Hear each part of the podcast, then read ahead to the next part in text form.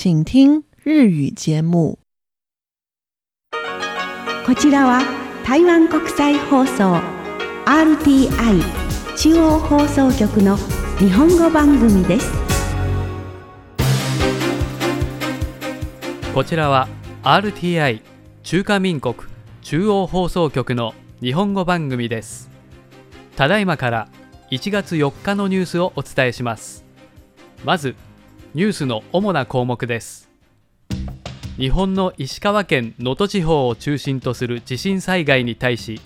外交部の五少将部長は政府を代表して1300万台湾元日本円でおよそ6000万円の義援金を寄付すると発表しました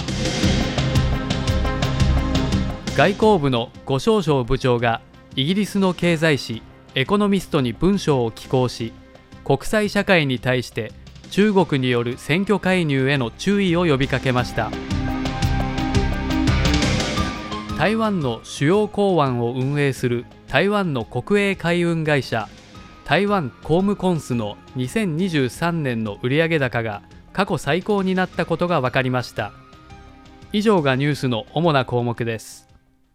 はじめに日本の石川県能登地方を中心とする地震災害に対し外交部は4日、能登半島震災支援、日本にエールを送り、祈りを捧げる旨の記者会見を開催。五少将外交部長は政府を代表して1300万台湾元、日本円でおよそ6000万円を寄付すると発表しました。日本政府による救援及び災害後の復興作業に使われるということです。また、衛生福利部の節随元部長は、募金専用口座の開設を発表。1月5日から19日まで人々からの寄付を受け付けるとしています。五少将外交部長は、台湾と日本の関係は緊密で、日本はいつも台湾人にとって最も好感を持っている国であり、双方の国民の間にある感情はとても深い。また、双方は常に親しい家族のようにお互いが必要な時には手を差し伸べ合ってきたと述べました。五少将外交部長は、今回の地震発生直後から台湾の人々による日本の被災者を助けたいという声は鳴りやまない。その声に応えるため、行政院は衛生福利部に対し、国内外の人々からの寄付金を受け付ける。災害救援講座を開設するよう指示しました。台湾人都很尊敬的安倍前首相和许多日本的好朋友经常说：“台湾有事，日本有事，让我们都感动不已。”现在，我想告诉大家，日本有事就是台湾有事。台湾人民现在就是轮到我们展现爱心的时候，也请日本朋友接受台湾人民的一点点心意，让善的循环能够继续延续下去。呉外交部長は台湾人の皆が尊敬している安倍晋三元首相や日本の友人の皆さんがいつも口にする台湾有事は日本有事という言葉は私たちを感動させた。今、私は皆さんに日本有事は台湾有事だと伝えたい。台湾の皆さん、今こそ私たちが思いやりの心を示す時だ。日本の友人に台湾の人々の気持ちを伝え、善意の循環を続けていこうとこのように話しています。衛生福利部の節随元部長は、寄付を希望する人は国内なら台湾銀行、中央銀行国庫局、郵便振替、台湾の四大コンビニエンスストア、国外ならメガインターナショナル銀行を通じて送金ができる。詳しい情報は衛生福利部のウェブサイトで確認してほしいと呼びかけています。日本の対台湾窓口機関、日本台湾交流協会台北事務所の片山和幸代表は、地震災害の発生直後から蔡英文総統をはじめ、台湾の各界から被災した住民の方々へのお見舞いをいただき、その温かい心遣いと善意に感謝している。日本人は困った時、そばで励ましてくれる心強い仲間がいることを再認識したと語りました。次に、外交部は3日夜、五少将部長がイギリスの経済誌エコノミストに来たる台湾の選挙リスクはどこにあるかという文章を寄稿しこの文章が3日に公開されたと発表しました五少将部長は台湾はすでに7度の総統の直接選挙と3度の平和的な政権交代を経験しており毎回の総統選挙で民主主義の進歩と成果を体現しているがこれまでの総統選挙では毎回中国当局が軍事的威嚇及び経済的威圧による干渉を試みている。中国は台湾の民主主義と開かれた社会を利用しサイバー攻撃や偽情報など複合的な手段で台湾の世論を操作し有権者を混乱させてきたと説明。呉少将部長は中国は台湾を通じて権威主義の影響力を試そうとしている。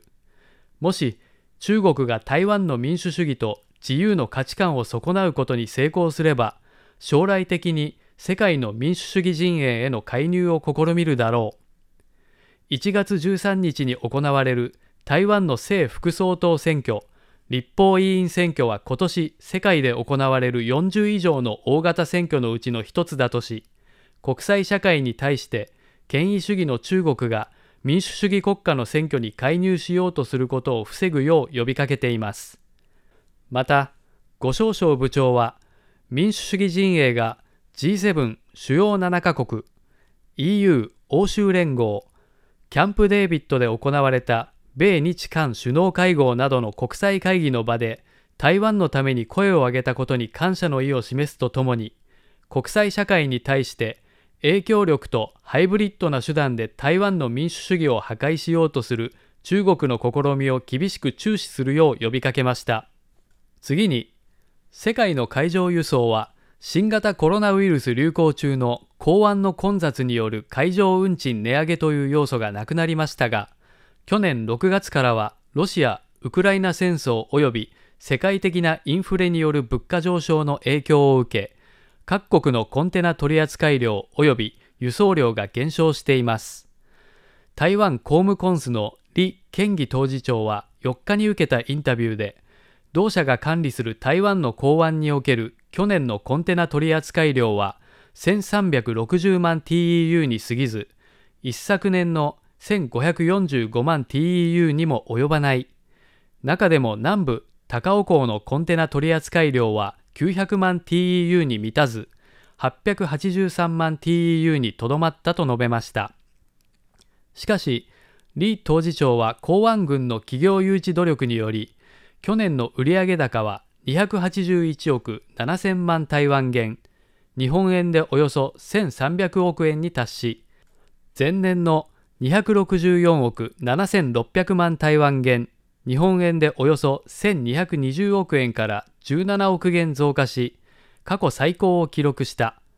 洋上風力発電の売上が減少。それと同時に政府が従業員の給与を4%引き上げたことに伴う人件費支出の増加もあり去年の税引き前純利益はおよそ126億台湾元。日本円でおよそ582億円と推定され